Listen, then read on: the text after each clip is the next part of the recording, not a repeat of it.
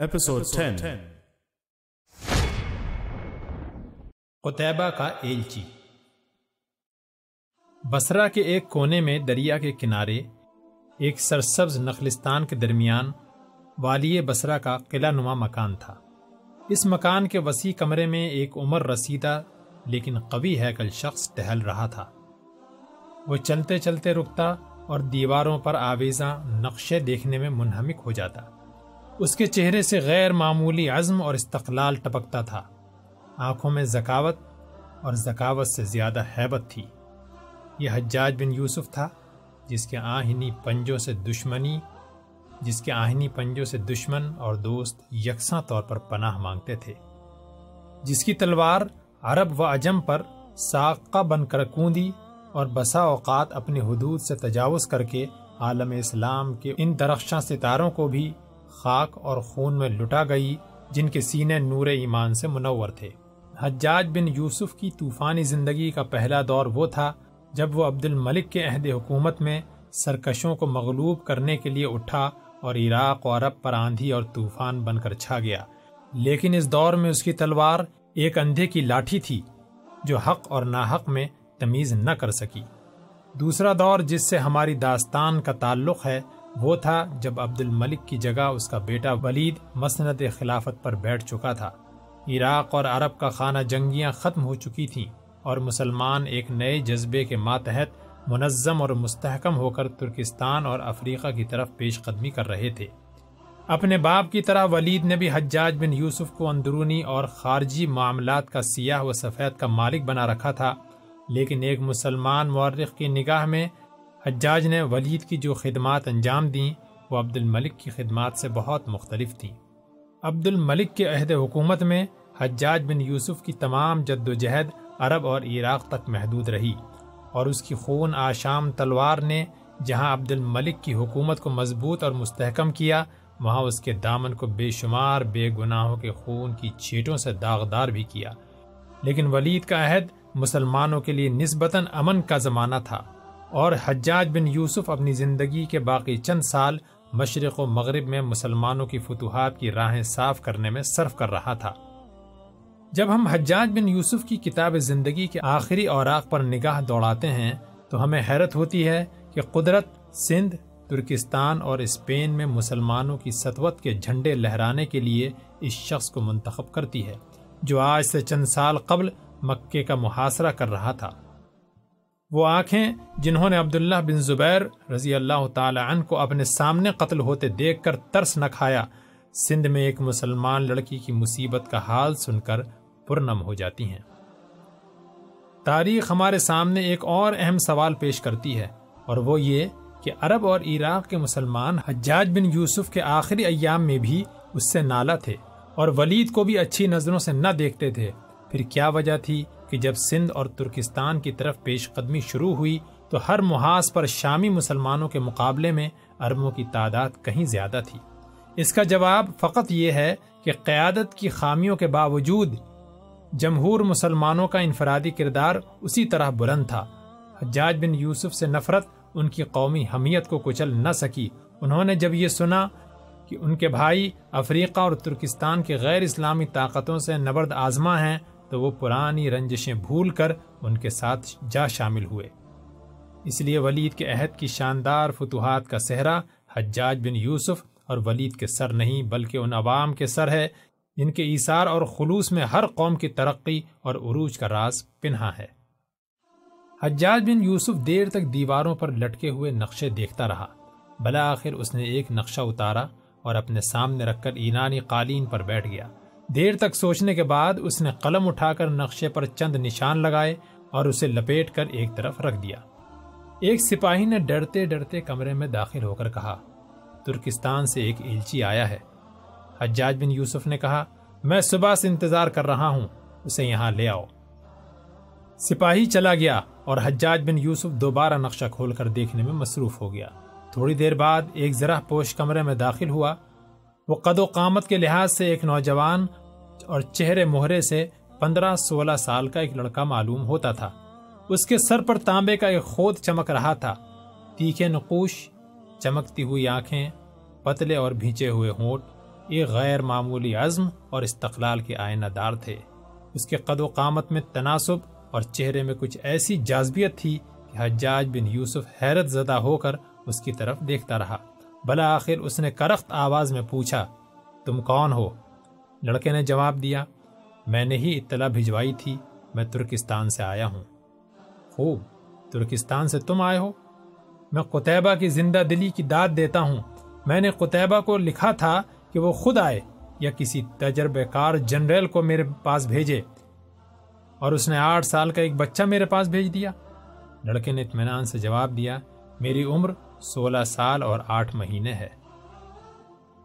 حجاج بن یوسف نے گرج کر کہا، لیکن تم یہاں کیا لینے آئے ہو؟ قطعبہ کو کیا ہو گیا ہے؟ لڑکے نے جواب دیے بغیر آگے بڑھ کر ایک خط پیش کیا۔ حجاج بن یوسف نے جلدی سے خط کھول کر پڑھا اور قدر مطمئن ہو کر پوچھا، وہ خود سیدھا میرے پاس کیوں نہیں آیا؟ تمہیں یہ خط دے کر کیوں بھیجا ہے؟ لڑکے نے کہا، آپ کس کے متعلق پوچھ رہے ہیں؟ حجاج بن یوسف کی قوت برداشت جواب دے رہی تھی۔ اس نے چلا کر کہا، وہ بے وقوف جس کے متعلق قطعبہ نے لکھا ہے کہ میں اپنا بہترین سالار بھیج رہا ہوں۔ لڑکے نے پھر اطمینان سے جواب دیا قطعبہ کے مکتوب میں جس کا ذکر ہے، وہ تو میں ہی ہوں۔ اگر آپ کسی اور بے وقوف سے ملنا چاہتے ہیں، تو مجھے اجازت دیجیے تم اور قطعبہ کے بہترین سالار، خدا ترکستان میں لڑنے والے بد نصیب مسلمانوں کو دشمن سے بچائے۔ قطعبہ کے ساتھ تمہارا کیا رشتہ ہے؟ ہم دونوں مسلمان ہیں۔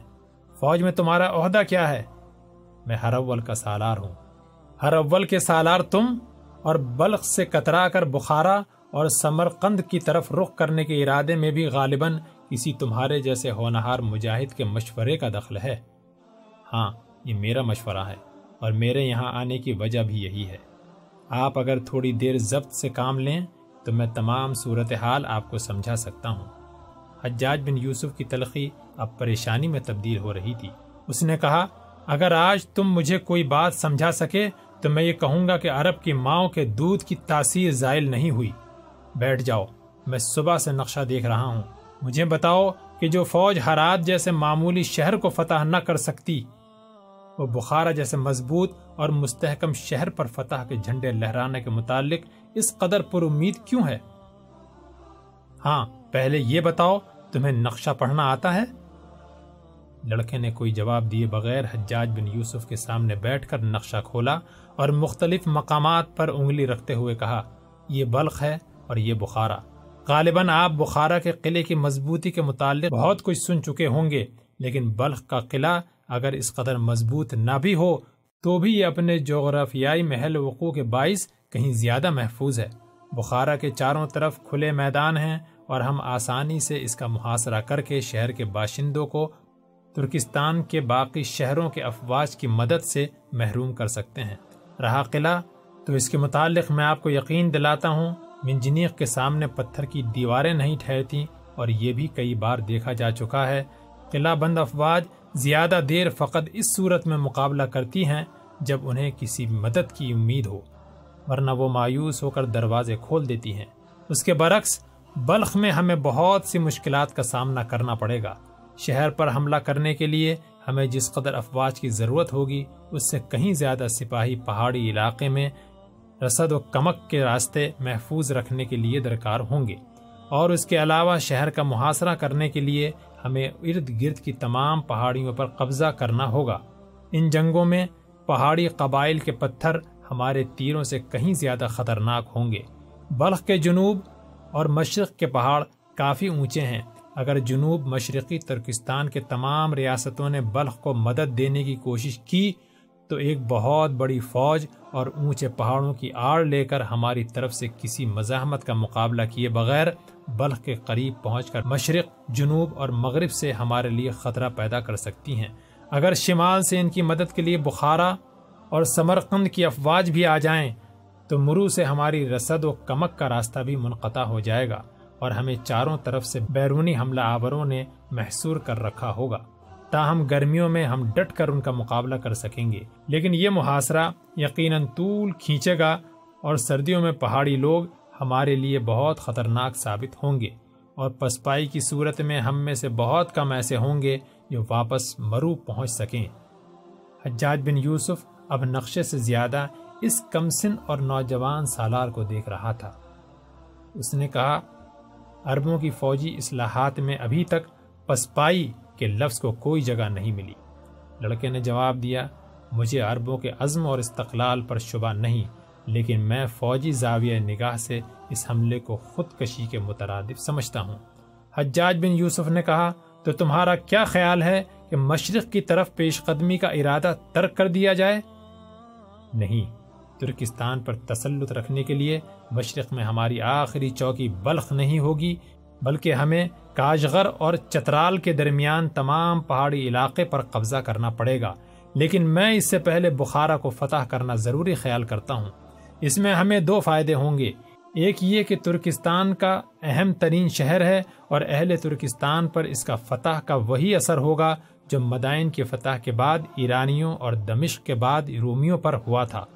دوسرا یہ کہ بخارا کا محاصرہ کرتے وقت ہمیں باہر سے ان خطرات کا سامنا نہیں کرنا پڑے گا۔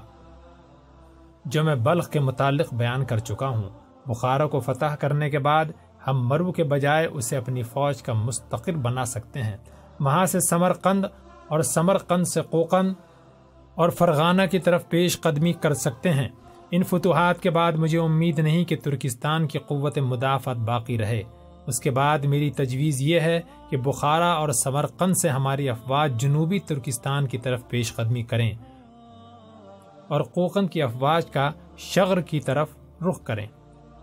مجھے یقین ہے کہ جتنی دیر میں کوکن کی افواج دشوار گزار پہاڑوں کو عبور کرتے ہوئے کاشغر پہنچیں گی، اس سے پہلے جنوب میں بلخ اور اس کے آس پاس کے شہر فتح ہو چکے ہوں گے۔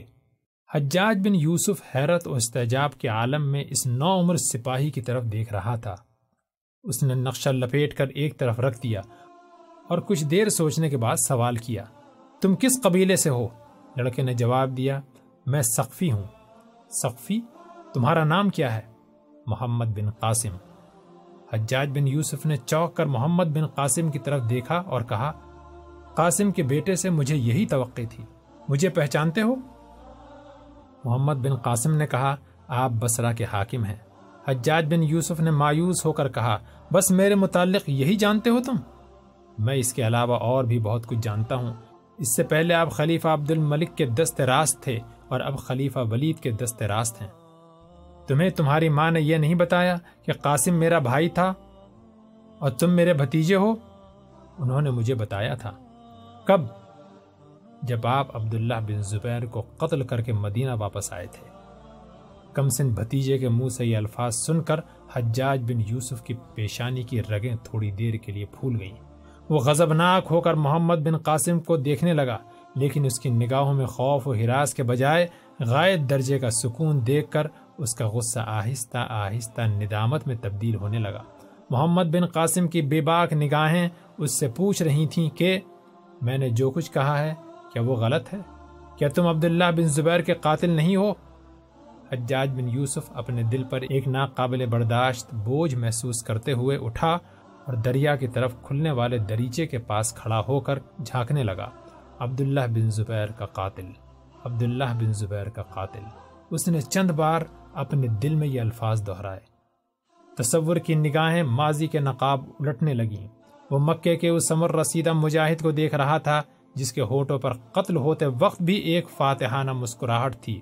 اسے پھر ایک بار مکے کی گلیوں میں بیواؤں اور یتیموں کی چیخیں سنائی دینے لگی۔ اس نے جھرجھری لیتے ہوئے مڑ کر محمد بن قاسم کی طرف دیکھا۔ وہ اس کی توقع کے خلاف اس کی طرف دیکھنے کے بجائے نقشہ دیکھنے میں منہمک تھا۔ عہد ماضی کی چند اور تصویریں اس کے سامنے آ گئیں۔ وہ پھر ایک بار مدینے کے ایک چھوٹے سے مکان میں اپنے نوجوان بھائی کو بستر مرگ پر دیکھ رہا تھا۔ وہ بھائی جس نے مکے میں اس کی کارگزاری کا حال سننے کے بعد اسے دیکھ کر غصے اور جوش میں آنکھیں بند کر لی تھی قاسم کے یہ الفاظ پھر ایک بار اس کے کانوں میں گونجنے لگے۔ حجاج، جاؤ، میں مرتے وقت عبداللہ بن زبیر کے قاتل کی صورت نہیں دیکھنا چاہتا۔ تمہارے دامن پر جس خون کے چھیٹے ہیں، اسے میرے آنسو نہیں دھو سکتے۔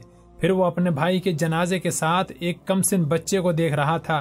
یہ اس کا بھتیجا تھا، جسے اس نے اٹھ کر گلے لگانے کی کوشش کی تھی، لیکن وہ تڑپ کر ایک طرف کھڑا ہو کر چلایا تھا۔ نہیں نہیں، مجھ کو ہاتھ نہ لگاؤ، ابا کو تم سے نفرت تھی۔ حجاج نے ایک انتہائی تکلیف دہ احساس کے تحت محمد بن قاسم کی طرف دیکھا اور کہا، محمد، ادھر آؤ۔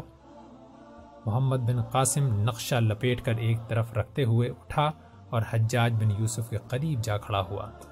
اس کے چہرے پر غیر معمولی اطمینان کی جھلک حجاج بن یوسف کے لیے صبر آزما تھی، لیکن اس نے ضبط سے کام لیتے ہوئے کہا،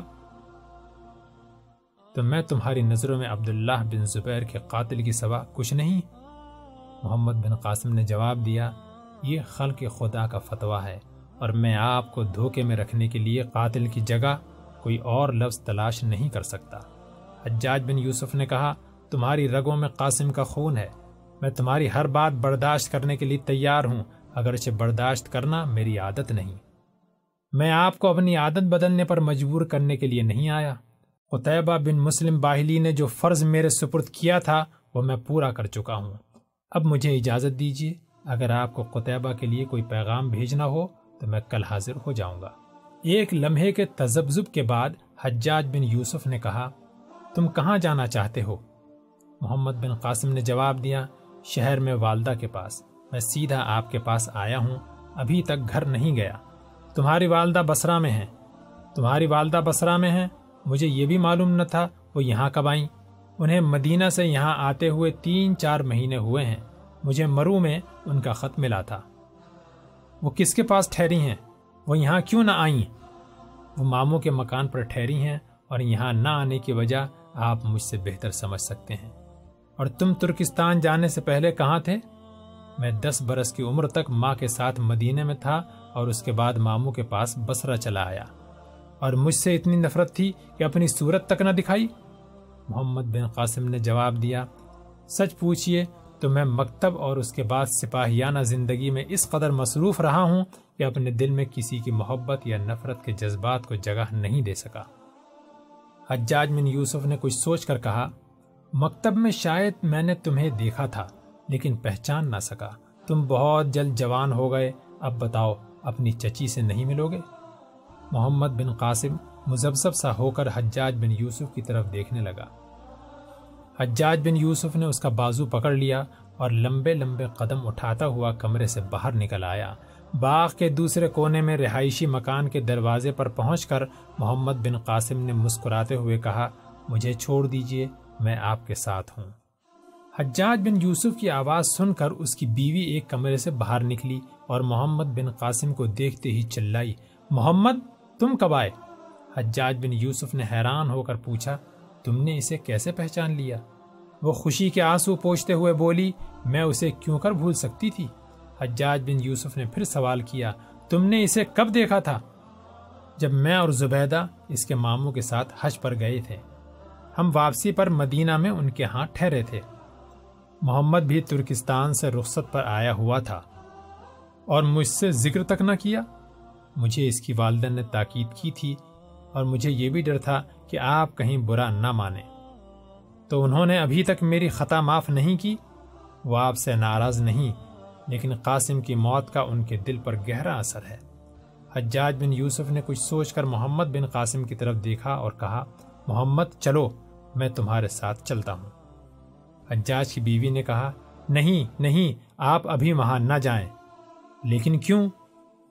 وہ بیمار ہیں۔ تو اس صورت میں مجھے ضرور جانا چاہیے۔ محمد بن قاسم نے بے چین سا ہو کر کہا، امی جان بیمار ہیں، مجھے اجازت دیجیے محمد بن قاسم بھاگ کر مکان سے باہر نکل گیا۔ حجاج بن یوسف اس کا ساتھ دینے کے لیے مڑا، لیکن اس کی بیوی نے آگے بڑھ کر راستہ روک لیا۔ نہیں نہیں، آپ نہ جائیں۔ میں ضرور جاؤں گا۔ تمہیں یہی ڈر ہے نا کہ وہ مجھے برا بھلا کہیں گی اور میں تیش میں آ جاؤں گا؟ نہیں، ان کا حوصلہ اس قدر پست نہیں۔ تو پھر مجھے ان کی تیمارداری سے کیوں منع کرتی ہو؟ اور یہ تمہیں کیسے معلوم ہوا کہ وہ بیمار ہیں؟ مجھے ڈر ہے کہ آپ خفا ہو جائیں گے۔ میں آپ سے ایک بات چھپاتی رہی ہوں۔ وہ کیا؟ جب سے وہ یہاں آئی ہیں، میں ہر تیسرے چوتھے دن ان کے گھر جایا کرتی ہوں۔ کل میں نے خادمہ کو بھیجا اور اس نے بتایا کہ ان کی طبیعت بہت خراب ہے۔ میں ابھی وہاں سے ہو کر آئی ہوں۔ اگر آپ کا ڈر نہ ہوتا تو میں کچھ دیر اور وہاں ٹھہرتی آج زبیدہ میرے ساتھ تھی اور ان کی حالت دیکھ کر میں حجاج بن یوسف نے تسلی دیتے ہوئے کہا، تم ڈرتی کیوں ہو؟ صاف صاف کہو، اگر تم زبیدہ کو وہاں چھوڑ آئی ہو تو برا نہیں کیا۔ وہ ابھی آ جائے گی، میں نے خاتمہ کو بھیج دیا ہے۔ لیکن تم نے یہ سب کچھ مجھ سے کیوں چھپایا؟ کیا تمہارا یہ خیال تھا کہ مجھ میں انسانیت کی کوئی رمق باقی نہیں رہی؟ مجھے معاف کیجیے اچھا اب تم بھی میرے ساتھ چلو۔ زبیدہ محمد بن قاسم کی ماں کے سرحانے بیٹھی اس کا سر دبا رہی تھی۔ ایک شامی لونڈی اس کے پاس کھڑی تھی۔ محمد بن قاسم کی والدہ نے کراہتے ہوئے زبیدہ کا ہاتھ اپنے نحیف ہاتھ سے پکڑ لیا اور اسے اپنی آنکھوں پر رکھتے ہوئے کہا، بیٹی، تمہارے ہاتھوں سے میری جلتی ہوئی آنکھوں کو ٹھنڈک پہنچتی ہے، لیکن مجھے ڈر ہے کہ تمہارے باپ کو پتہ لگ گیا تو وہ بہت خفا ہوگا اور پھر شاید تم کبھی بھی یہاں نہ آ سکو گی۔ بیٹی، جاؤ۔ زبیدہ نے آنکھوں میں آنسو بھرتے ہوئے جواب دیا، میرا جی نہیں چاہتا کہ میں آپ کو اس حالت میں چھوڑ کر جاؤں۔ سہن میں کسی کی آہٹ پا کر زبیدہ نے اٹھ کر باہر جھانکا۔ محمد بن قاسم اپنے گھوڑے کی لگام حبشی غلام کے ہاتھ میں تھما کر بھاگتا ہوا آگے بڑھا۔ دروازے پر زبیدہ کو دیکھ کر جھانکا اور پہچان کر بولا، تم یہاں؟ امی کیسے ہیں؟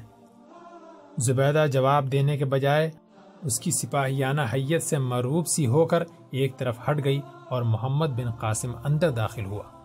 بیٹے پر نگاہ پڑتے ہی ماں کا زرد چہرے پر رونق آ گئی۔ اس نے اٹھ کر بیٹھتے ہوئے کہا، بیٹا، تم آ گئے؟ محمد بن قاسم نے اس کے قریب بیٹھ کر سر سے خود اتارتے ہوئے کہا، امی، آپ کب سے علیل ہیں؟ بیٹا بسرا پہنچتے ہی میری صحت خراب ہو گئی تھی، لیکن مجھے کیوں نہ لکھا؟ بیٹا تم گھر سے کوسوں دور تھے اور میں تمہیں پریشان نہیں کرنا چاہتی تھی۔ اور یہ خود تمہارے سر پر مجھے بہت اچھا معلوم ہوتا ہے۔ اسے پھر پہن کر دکھاؤ۔ میں اپنے نوجوان مجاہد کو سپاہیانہ لباس میں اچھی طرح دیکھنا چاہتی ہوں۔ محمد بن قاسم نے مسکراتے ہوئے خود اپنے سر پر رکھ لیا۔ ماں کچھ دیر ٹک ٹکی باندھ کر اس کی طرف دیکھتی رہی۔ اس کے منہ سے بے اختیار دعا نکلی۔ میرے اللہ، یہ سر ہمیشہ اونچا رہے۔ محمد بن قاسم سے نظر ہٹا کر اس نے زبیدہ کی طرف دیکھا اور کہا، بیٹی، تم کیوں کھڑی ہو؟ بیٹھ جاؤ۔ زبیدہ جو ابھی تک دروازے کے قریب تھی، جھجکتی اور شرماتی ہوئی آگے بڑھی اور بستر کے قریب ایک کرسی پر بیٹھ گئی۔ ماں نے محمد بن قاسم کی طرف دیکھا، محمد، تم نے اسے نہیں پہچانا؟ اس نے جواب دیا، میں نے اسے دیکھتے ہی پہچان لیا تھا، لیکن زبیدہ، تم کیسے آئیں؟ چچا کو تو ابھی بھی معلوم نہ تھا کہ امی جان یہاں ہیں۔ ماں نے پریشان ہو کر پوچھا، تم اپنے چچا سے مل کر آئے ہو؟ ہاں امی قطبہ کا ضروری پیغام تھا، اس لیے میں سیدھا ان کے پاس پہنچا اور وہ مجھے پکڑ کر گھر لے گئے۔ وہ خود بھی آپ کے پاس آنا چاہتے تھے، لیکن میں آپ کی علالت کا حال سن کر بھاگ آیا اور انہیں ساتھ نہ لا سکا۔ ماں نے مغموم صورت بنا کر کہا، خدا کرے یہاں آنے میں اس کی نیت نیک ہو۔ زبیدہ کا سرخ و سپید چہرہ زرد ہو رہا تھا۔ اس نے کرسی سے اٹھ کر کہا، چچی جان، میں جاتی ہوں۔ شامی کنیز بھی اٹھ کر کھڑی ہو گئی، لیکن اتنے میں باہر کسی کے پاؤں کی چاپ سنائی دی اور شامی کنیز نے آگے بڑھ کر سہن کی طرف جھانکا اور اس کے منہ سے ہلکی سی چیخ نکل گئی۔ محمد بن قاسم پریشان ہو کر اٹھا اور دروازے کی طرف بڑھا۔ زبیدہ کی ماں اندر داخل ہوئی اور حجاج بن یوسف نے دروازے پر رک کر محمد بن قاسم سے کہا، محمد، اپنی ماں سے پوچھو، مجھے اندر آنے کی اجازت ہے؟ محمد بن قاسم نے مڑ کر ماں کی طرف دیکھا اور کہا، کیوں امی، چچا اندر آنے کی اجازت چاہتے ہیں؟ ماں نے سر اور چہرہ ڈھانپتے ہوئے جواب دیا، گھر میں آنے والے مہمان کے لیے دروازہ بند نہیں کیا جا سکتا، انہیں بلا لو. حجاج بن یوسف اندر داخل ہوا زبیدہ کے چہرے پر کئی رنگ آ چکے تھے۔ اس کی ماں نے اس کے سر پر ہاتھ رکھتے ہوئے کہا، بیٹی، ڈرتی کیوں ہو؟ تمہارے ابا خود تمہاری چچی کے مزاج پرسی کے لیے آئے ہیں۔ حجاج بن یوسف کو وہاں بیٹھے چند ساعتیں نہ گزری تھیں کہ گلی میں لوگوں کا شور سن کر محمد بن قاسم باہر نکلا اور تھوڑی دیر بعد مسکراتا ہوا واپس آ کر کہنے لگا، آپ کو دیکھ کر محلے کے تمام لوگ ہمارے دروازے پر جمع ہو گئے تھے۔ وہ سمجھ رہے تھے کہ آپ ہمیں قتل کرنے کے لیے آئے ہیں۔ حجاج بن یوسف کے چہرے پر ایک دردناک مسکراہٹ نمودار ہوئی اور اس نے سر چکا لیا۔ تیسرے دن محمد بن قاسم پھر حجاج بن یوسف کے پاس پہنچا اور ترکستان جانے کا ارادہ ظاہر کیا۔ حجاج بن یوسف نے پوچھا، تمہاری ماں کی طبیعت اب کیسی ہے؟ محمد بن قاسم نے جواب دیا، ان کی حالت اب پہلے سے کچھ اچھی ہے اور انہوں نے مجھے واپس جانے کی اجازت دے دی ہے۔ میرا ارادہ ہے کہ میں آج ہی روانہ ہو جاؤں۔ حجاج بن یوسف نے جواب دیا میں نے آج صبح قطبہ کے پاس اپنا قاصد روانہ کر دیا ہے اور اسے لکھ بھیجا ہے کہ مجھے تمہاری تجویز سے اتفاق ہے۔ اب تم کچھ عرصے یہیں رہو گے۔ لیکن میرا وہاں جانا ضروری ہے۔ قطبہ نے مجھے جلد واپس آنے کے لیے بہت تاکید کی تھی۔ حجاج نے جواب دیا، لیکن مجھے اس جگہ تمہاری زیادہ ضرورت ہے۔ مجھ پر ایک بہت بڑا بوجھ ہے۔ اور تم میرا ہاتھ بٹا سکتے ہو۔ میں یہاں سے اکیلا ہر محاذ کی نگرانی نہیں کر سکتا۔ اس کے علاوہ تمہارے متعلق میں نے دربار خلافت میں لکھا ہے۔ ممکن ہے تمہیں وہاں ایک فوجی مشیر کا عہدہ سنبھالنا پڑے۔ لیکن دمشق میں مجھ سے کہیں زیادہ تجربے کار لوگ موجود ہیں۔ میں یہ نہیں چاہتا کہ دربار خلافت میں آپ کے اثر و رسوخ کا ناجائز فائدہ اٹھاؤں۔ ابھی مجھے بہت کچھ سیکھنا ہے۔ آپ مجھے ترکستان جانے کی اجازت دیں۔ محمد تمہارا یہ قیاس غلط ہے۔ تم اگر بھتیجے ہونے کے بجائے میرے بیٹے بھی ہوتے، تو بھی میں تمہاری بیجا حمایت نہ کرتا۔ مجھے یقین ہے کہ تم بڑی سے بڑی ذمہ داری سنبھال سکتے ہو۔ یہ محض اتفاق ہے کہ تم میرے بھتیجے ہو۔ پرسوں کی ملاقات میں جو اثر تم نے مجھ پر ڈالا ہے، اس کے بعد خواہ تم کوئی ہوتے، میں یقیناً تمہارے لیے یہی کچھ کرتا۔ قطبہ بذات خود غیر معمولی صلاحیتوں کا مالک ہے۔ وہ تمہارے بغیر کام چلا سکے گا۔ تم میدان جنگ کے بجائے دمشق یا بسرا میں رہ کر اس کی زیادہ مدد کر سکتے ہو۔ تم نوجوان ہو۔ وہ نوجوان جو بوڑھوں کی آواز سے ٹس سے مس ہونے کے عادی نہیں، یقین تمہاری آواز پر لبیک کہیں گے۔ قطبہ کی سب سے بڑی مدد یہ ہوگی کہ تم یہاں یا دمشق میں بیٹھ کر اس کے لیے مزید سپاہی بھرتی کرتے رہو۔ دوسری محاذ پر ہماری افواج مغربی افریقہ تک پہنچ چکی ہیں۔ ممکن ہے کہ موسا بن نصیر کسی دن سمندر عبور کر کے اسپین پر حملہ کرنے کے لیے تیار ہو جائے۔ اس صورت میں ہمارے لیے مغربی محاذ ترکستان کے محاذ سے بھی زیادہ اہم ہو جائے گا۔ اس لیے جب تک دربار خلافت سے میرے مکتوب کا جواب نہیں آتا، تم یہیں رہو۔ اور تمہارے مامو جان ابھی تک کوفہ سے آئے کہ نہیں؟ محمد بن قاسم نے جواب دیا، وہ شاید آج آ جائیں۔ انہیں آتے ہی میرے پاس بھیجنا اور کہنا کہ یہ والی بسرا کا حکم ہے۔ حجاج بن یوسف کی درخواست ہے۔ محمد بن قاسم باہر نکلا تو ایک کنیز نے کہا کہ آپ کی چچی آپ کو اندر بلاتی ہیں۔ محمد بن قاسم حرم سرا میں داخل ہوا۔ زبیدہ اپنی ماں کے پاس بیٹھی ہوئی تھی۔ محمد بن قاسم کو دیکھ کر اس کے چہرے پر حیا کی سرخی چھا گئی اور وہ اٹھ کر دوسرے کمرے میں چلی گئی۔ چچی نے محمد بن قاسم کو اپنے سامنے ایک کرسی پر بٹھا لیا اور پوچھا، بیٹا تمہارے مامو جان آئے ہیں یا نہیں؟ محمد بن قاسم نے جواب دیا، وہ آج آ جائیں گے، لیکن ان کی کیا ضرورت پڑ گئی؟ چچا بھی مجھ سے انہی کے متعلق پوچھتے تھے۔ کچھ نہیں بیٹا، ایک کام ہے۔ محمد بن قاسم چچی سے رخصت ہو کر گھر پہنچا تو حجاج بن یوسف کی ایک بوڑھی خادمہ باہر نکل رہی تھی۔ وہ اندر داخل ہوا تو ماں بستر پر تکیے کا سہارا لیے بیٹھی تھی۔ وہ اسے دیکھتے ہی مسکرا کر بولی، بیٹا اب تو شاید تمہیں چند دن اور یہیں رہنا پڑے گا۔ ہاں امی چچا نے دربار خلافت میں فوجی مشیر کے عہدے کے لیے میری سفارش کی ہے اور مجھے جواب آنے تک یہیں ٹھہرنا پڑے گا۔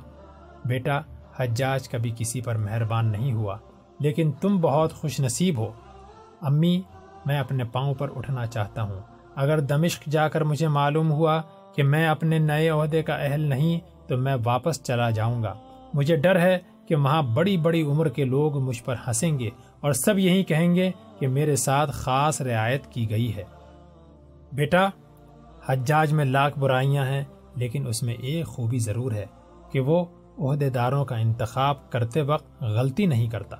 میں خود یہ نہیں چاہتی کہ وہ میرے بیٹے کے ساتھ کوئی رعایت کرے، لیکن اگر اس نے تمہاری کوئی بیجا رعایت بھی کی ہے تو میں یہ چاہتی ہوں کہ تم نہ صرف خود کو اپنے منصب پر اہل ثابت کر دکھاؤ، بلکہ یہ ثابت کر دو کہ تم اس سے زیادہ اہم ذمہ داری سنبھال سکتے ہو۔ میں تمہیں ایک اور خوشخبری سنانا چاہتی ہوں۔ وہ کیا؟ پہلے وعدہ کرو کہ میں جو کچھ کہوں گی، تم اس پر عمل کرو گے۔ امی، آج تک آپ کا کوئی حکم ایسا ہے جس سے میں نے سرتابی کی ہو؟ جیتے رہو بیٹا۔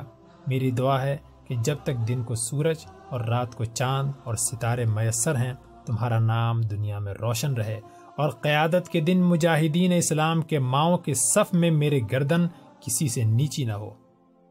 ہاں امی، وہ خوشخبری کیا ہے؟ ماں نے مسکراتے ہوئے تکیے کے نیچے سے ایک خط نکالا اور کہا، لو، پڑھ لو، تمہاری چچی کا خط ہے۔ محمد بن قاسم نے خط کھولا اور چند سطور پڑھنے کے بعد اس کا چہرہ سرخ ہو گیا۔ اس نے خط ختم کیے بغیر ماں کے آگے رکھ دیا اور دیر تک سر جھکائے بیٹھا رہا۔ کیوں بیٹا؟ کیا سوچ رہے ہو؟ کچھ نہیں، امی۔ بیٹا، یہ میری زندگی کی سب سے بڑی آرزو تھی اور حجاج سے نفرت کے باوجود میں یہ دعا کرتی تھی کہ زبیدہ میری بہو بنے۔ پچھلے دنوں وہ باپ سے چھپ چھپ کر میری تیمارداری کرتی رہی۔ سچ کہتی ہوں کہ اگر میری کوئی اپنی لڑکی بھی ہوتی تو شاید میرا اس قدر خیال نہ کرتی۔ مجھے یہ ڈر تھا کہ حجاج بن یوسف کبھی یہ گوارا نہ کرے گا۔ اور میں خدا سے تمہاری عزت، ترقی اور شہرت کے لیے دعائیں کیا کرتی تھی۔ میں جب بھی زبیدہ کو دیکھتی، میرے منہ سے یہ دعا نکلتی تھی، یا اللہ، میرے بیٹے کو ایسا بنا دے کہ حجاج اسے اپنا داماد بنانے پر فخر محسوس کرے۔ آج میری آرزویں پوری ہوئیں، لیکن یہ خیال نہ کرنا کہ میں صرف اس لیے خوش ہوں کہ تم والی بسرا کے داماد بنو گے، بلکہ میں اس لیے خوش ہوں کہ مدینہ دمشق اور بسرا میں میں نے زبیدہ جیسی لڑکی نہیں دیکھی۔ میں یہ چاہتی ہوں کہ دمشق میں یا کہیں اور جاننے سے پہلے تمہاری شادی کر دی جائے۔ تمہیں کوئی اعتراض تو نہ ہوگا بیٹا۔ امی، آپ کو خوش رکھنا میں دنیا کی سب سے بڑی سعادت سمجھتا ہوں۔ لیکن مامو جان حجاج سے بہت نفرت کرتے ہیں۔ اس کے باوجود زبیدہ کو انہی نگاہوں سے دیکھتے ہیں جن سے میں دیکھتی ہوں۔ تم اس کی فکر نہ کرو۔ تین ہفتوں کے بعد بسرا کوفہ اور عراق کے دوسرے شہروں میں یہ خبر حیرت اور استجاب سے سنی گئی کہ حجاج بن یوسف نے جو عالم اسلام کی کسی بڑی شخصیت کو خاطر میں نہیں لاتا تھا، اپنے بھائی قاسم کے یتیم اور غریب لڑکے کے ساتھ اپنی اکلوتی بیٹی کی شادی کر دی۔ دعوت ولیمہ میں شہر کے معززین کے علاوہ محمد بن قاسم کے بہت سے دوست اور ہم مکتب شریک تھے۔ اگلے دن حجاج بن یوسف نے محمد بن قاسم کو بلا کر یہ خوشخبری سنائی کہ دمشق سے خلیفت المسلمین کا ایلچی آ گیا ہے۔ انہوں نے لکھا ہے کہ تمہیں فوراً دمشق بھیج دیا جائے۔ محمد بن قاسم نے کہا، میں جانے کے لیے تیار ہوں، لیکن دربار خلافت کے بڑے بڑے عہدیدار مجھے دیکھ کر یہی سمجھیں گے کہ آپ کی وجہ سے میرے ساتھ بیجا رعایت کی گئی ہے۔ حجاج نے جواب دیا، قیمتی پتھر اپنی زخامت سے نہیں بلکہ چمک سے پہچانے جاتے ہیں۔ میں نے فقط تمہاری فطری صلاحیتوں کی نشو نما کے لیے ایک موضوع ماحول تلاش کیا ہے۔ دربار خلافت میں تم سے گئے امور حرب کی مجلس شورا کے ایک رکن کی حیثیت سے کام کرو گے۔ اور اگر تم اپنے رفقائے کار اور خلیفہ کو میری طرح متاثر کر سکے، تو یقین رکھو کہ کسی کو تمہاری کم عمری کی شکایت نہیں ہوگی۔ محمد بن قاسم نے کہا، لیکن میں حیران ہوں کہ سیغ امور حرب کی مجلس شورا دمشق میں کیا کرتی ہے؟ خلیفہ نے امور حرب کی تمام ذمہ داری تو آپ کو سونپ رکھی ہے۔ سپہ سالاروں کے ایلچی براہ راست آپ کے پاس آتے ہیں۔ نقل و حرکت کے تمام احکام آپ کی طرف سے جاتے ہیں۔ یہ اس لیے کہ مجلس شورا میں تمہارے جیسے سرگرم اور بیدار مغز ارکان کی کمی ہے اور ان کا بہت سا بوجھ مجھ پر ڈال دیا گیا ہے۔ اب تم وہاں جاؤ گے تو کم از کم میرے سر سے افریقہ کی محاذ کی نگرانی کا بوجھ ختم ہو جائے گا۔ افریقہ کے حالات میں ذرا سی تبدیلی پر امیر المؤمنین مجھے ہر دوسرے تیسرے مہینے مشورے کے لیے بلاتے ہیں۔ ممکن ہے کہ تمہاری صلاحیتیں دیکھ کر مجھے وہ بار بار بلانے کی ضرورت محسوس نہ کریں اور میں ترکستان کے محاذ کی طرف زیادہ توجہ دے سکوں۔ محمد بن قاسم نے پوچھا، مجھے کب جانا چاہیے؟ میرے خیال میں تم کل ہی روانہ ہو جاؤ۔ میں چند دنوں تک تمہاری والدہ اور زبیدہ کو دمشق بھیجنے کا انتظام کروں گا۔ محمد بن قاسم رخصت ہونے کو تھا کہ حبشی غلام نے اندر آ کر حجاج بن یوسف کو اطلاع دی کہ ایک نوجوان حاضر ہونے کی اجازت چاہتا ہے۔ وہ کہتا ہے کہ میں سرندیپ سے نہایت اہم خبر لے کر آیا ہوں۔ حجاج بن یوسف نے کہا، بلاؤ اسے اور محمد تم بھی ٹھہرو۔ میرا دل گواہی دیتا ہے کہ سرندیپ سے کوئی اچھی خبر نہیں آئی۔ غلام کے جانے کے تھوڑی دیر بعد زبیر اندر داخل ہوا۔ اس کے کپڑے گرد و غبار سے اٹے ہوئے تھے اور خوبصورت چہرے پر حزن و ملال اور تھکاوٹ کے آثار تھے۔ حجاج بن یوسف نے اسے دیکھتے ہی پہچان لیا اور کہا، زبیر، تم آ گئے؟ تمہارا جہاز؟ زبیر نے جواب دیا، مجھے افسوس ہے کہ میں آپ کے پاس اچھی خبر لے کر نہیں آیا۔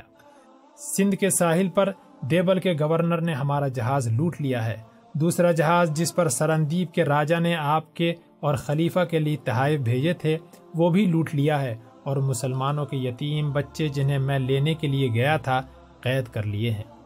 حجاج نے کہا، تم یہاں کیسے پہنچے؟ مجھے تمام واقعات بتاؤ۔ زبیر نے شروع سے لے کر آخر تک اپنی سرگزشت سنائی۔ حجاج بن یوسف کی آنکھوں میں غم و غصے کے شولے بھڑکنے لگے۔ اس کے چہرے پر پرانی حیبت چھا گئی۔ اور وہ ہاتھوں کی مٹھیاں بھیجتا اور ہوٹ چباتا ہوا کمرے میں چکر لگانے لگا۔ تھوڑی دیر بعد وہ ایک دیوار کے قریب رک کر ہندوستان کے نقشے کی طرف دیکھنے لگا اور اس کے منہ سے ایک زخمی شیر کی گرج سے ملتی جلتی آواز نکلی۔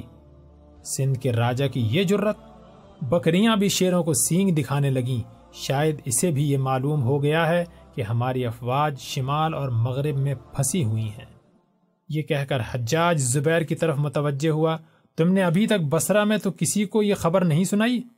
زبیر نے جواب دیا، نہیں، میں سیدھا آپ کے پاس آیا ہوں۔ حجاج بن یوسف نے کہا، سندھ کی طرف سے اس سے زیادہ سریح الفاظ میں ہمارے خلاف اعلان جنگ نہیں ہو سکتا، لیکن تم جانتے ہو کہ اس وقت ہماری مجبوریاں ہمیں ایک نئے محاذ کی طرف پیش قدمی کی اجازت نہیں دیتی۔ میں یہ چاہتا ہوں کہ یہ المناک خبر ابھی عوام تک نہ پہنچے، وہ خود جہاد پر جانے کے لیے تیار ہوں یا نہ ہوں۔ لیکن مجھے کوسنے میں کوتاہی نہیں کریں گے۔ زبیر نے کہا، آپ کا مطلب ہے کہ آپ یہ سب کچھ خاموشی سے برداشت کر لیں گے؟ حجاج نے جواب دیا سر دست خاموشی کے سوا میرے لیے کوئی چارہ نہیں۔ میں مکران کے گورنر کو لکھتا ہوں کہ وہ خود سندھ کے راجہ کے پاس جائے۔ ممکن ہے کہ وہ اپنی غلطی کی تلافی کے لیے آمادہ ہو جائے اور مسلمان بچوں کو اس کے حوالے کر دے۔ زبیر نے کہا، میں آپ کو یقین دلاتا ہوں کہ وہ اپنی غلطی کے اعتراف کرنے پر آمادہ نہیں ہوں گے۔ ابو الحسن کا جہاز لاپتہ ہونے پر بھی آپ نے مکران کے گورنر کو وہاں بھیجا تھا، لیکن انہوں نے اپنی لا علمی کا اظہار کیا اور مجھے یقین ہے کہ ابو الحسن کا جہاز بھی لوٹا گیا تھا اور وہ اور اس کے چند ساتھی ابھی تک راجہ کی قید میں ہیں۔ میں خود بھی مکران کے عامل سے مل کر آیا ہوں۔ وہ یہ کہتے تھے کہ ان کے ساتھ راجہ اور اس کے اہلکار گزشتہ ملاقات میں نہایت ذلت آمیز سلوک کر چکے ہیں۔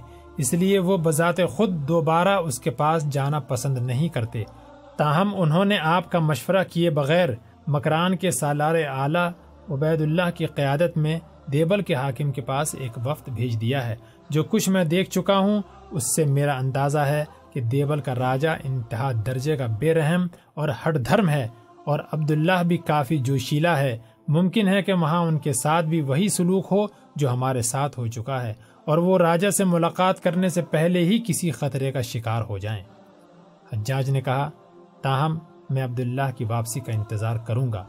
اور اگر وہ بھی اچھی خبر نہ لایا تو میں کچھ نہیں کر سکتا۔ سندھ ایک وسیع ملک ہے اور ہمیں وہاں لشکر کشی سے پہلے ایک لمبی تیاری کی ضرورت ہے۔ یہ بھی ممکن ہے کہ امیر المؤمنین، ترکستان، افریقہ اور اس کے بعد شاید اندلس کی فتح سے پہلے ہمیں سندھ پر لشکر کشی کی اجازت نہ دیں۔ محمد بن قاسم اب تک خاموشی سے یہ باتیں سن رہا تھا۔ اس نے زبیر کی مایوس نگاہوں سے متاثر ہو کر کہا، خلیفہ کو رضامند کرنے کی ذمہ داری میں لیتا ہوں۔ اگر آپ اجازت دیں تو میں کل کے بجائے آج ہی دمشق روانہ ہو جاؤں۔ حجاج نے جواب دیا، پر خوردار جاتے ہی خلیفہ کو ایسا مشورہ دے کر تم اپنی سپاہیانہ صلاحیتوں کا اچھا مظاہرہ نہیں کرو گے، تمہاری غیرت اور شجاعت میں کلام نہیں، لیکن دشمن کے علاقے خالی تدبیروں سے فتح نہیں ہوتے۔ اس مہم کے لیے بہت سے سپاہیوں کی ضرورت ہوگی۔ اور عراق، عرب، شام کے کسی مستقر میں ہمارے پاس زائد افواج نہیں۔ محمد بن قاسم نے جواب دیا، میں مسلمانوں کی غیرت سے مایوس نہیں۔ ایسی خبر ان لوگوں کو بھی متاثر کر سکتی ہے جنہیں آرام کی زندگی جذبہ جہاد سے محروم کر چکی ہے۔ ممکن ہے کہ آپ میری عمر کے لوگوں سے مایوس ہوں، لیکن میں نوجوانوں سے مایوس نہیں۔ وہ نوجوان جو آپ اور خلیفہ سے اختلاف کے باعث ترکستان اور افریقہ جا کر لڑنا پسند نہیں کرتے، مسلمان بچوں پر سندھ کے راجہ کے مظالم کی داستان سن کر یقیناً متاثر ہوں گے۔ ہزاروں نوجوان ایسے ہیں جن کی حمیت ابھی تک فنا نہیں ہوئی۔ وہ مسلمان جن سے آپ مایوس ہیں مرے نہیں، سو رہے ہیں۔ وہ قوم کے یتیم بچوں کی فریاد یقیناً ان کے لیے سور اسرافیل ثابت ہوگی۔ حجاج بن یوسف گہری سوچ میں پڑ گیا۔ زبیر نے موقع دیکھ کر ایک سفید رومال جس پر ناہید کی تحریر تھی، اپنی جیب سے نکال کر اسے پیش کیا اور کہا، آپ کے نام یہ مکتوب ابو الحسن کی لڑکی نے اپنے خون سے لکھا تھا۔ اور مجھ سے کہا تھا کہ اگر حجاج بن یوسف کا خون منجمد ہو چکا ہو تو میرا یہ خط پیش کر دینا، ورنہ اس کی ضرورت نہیں۔ حجاج بن یوسف رومال پر خون سے لکھی ہوئی تحریر کی چند سطور پڑھ کر کپ کپا اٹھا اور اس کی آنکھوں کے شعلے پانی میں تبدیل ہونے لگے۔ اس نے رومال محمد بن قاسم کے ہاتھ میں دے دیا اور خود دیوار کے پاس جا کر ہندوستان کا نقشہ دیکھنے لگا۔ محمد بن قاسم نے شروع سے لے کر آخر تک یہ مکتوب پڑھا۔ مکتوب کے الفاظ یہ تھے۔ مجھے یقین ہے کہ والی بسرا قاصد کی زبانی مسلمان بچوں اور عورتوں کا حال سن کر اپنی فوج کے غیور سپاہیوں کو گھوڑوں پر زینے ڈالنے کا حکم دے چکا ہوگا۔ اور قاصد کو میرا یہ خط دکھانے کی ضرورت پیش نہیں آئے گی۔ اگر حجاج بن یوسف کا خون منجمد ہو چکا ہے تو شاید میری تحریر بھی بے سود ثابت ہو۔ میں ابو الحسن کی بیٹی ہوں۔ میں اور میرا بھائی ابھی تک دشمن کی دسترس سے محفوظ ہیں، لیکن ہمارے ساتھی ایک ایسے دشمن کی قید میں ہیں جس کے دل میں رحم کے لیے کوئی جگہ نہیں۔ قید خانے کی اس تاریخ کوٹری کا تصور کیجیے، جس کے اندر اسیروں کے کان مجاہدین اسلام کے گھوڑوں کی ٹاپوں کی آواز سننے کے لیے بے قرار ہیں۔ یہ ایک معجزہ تھا کہ میں اور میرا بھائی دشمن کے قید سے بچ گئے تھے، لیکن ہماری تلاش جاری ہے۔ اور ممکن ہے ہمیں بھی کسی تاریخ کوٹری میں پھینک دیا جائے۔ ممکن ہے اس سے پہلے ہی میرا زخم مجھے موت کی نیند سلا دے اور میں عبرتناک انجام سے بچ جاؤں، لیکن مرتے وقت مجھے یہ افسوس ہوگا، وہ سوار رفتار گھوڑے جن کے سوار ترکستان اور افریقہ کے دروازے کھٹکھٹا رہے ہیں، اپنی قوم کے یتیم اور بے بس بچوں کی مدد کو نہ پہنچ سکے۔ کیا یہ ممکن ہے کہ وہ تلوار جو روم اور ایران کے مغرور تاجداروں کے سر پر سائقہ بن کر کوندی سندھ کے مغرور راجہ کے سامنے کند ثابت ہوگی؟ میں موت سے نہیں ڈرتی، لیکن اے حجاج، اگر تم زندہ ہو تو اپنی غیور قوم کے یتیموں اور بیواؤں کی مدد کو پہنچو۔ ناہید، یہ غیور قوم کی بے بس بیٹی۔ محمد بن قاسم نے رومال لپیٹ کر زبیر کے حوالے کیا اور حجاج بن یوسف کی طرف دیکھنے لگا۔ وہ گرد و پیش سے بے خبر سا ہو کر نقشے کی طرف دیکھ رہا تھا۔ محمد بن قاسم نے پوچھا، آپ نے کیا فیصلہ کیا؟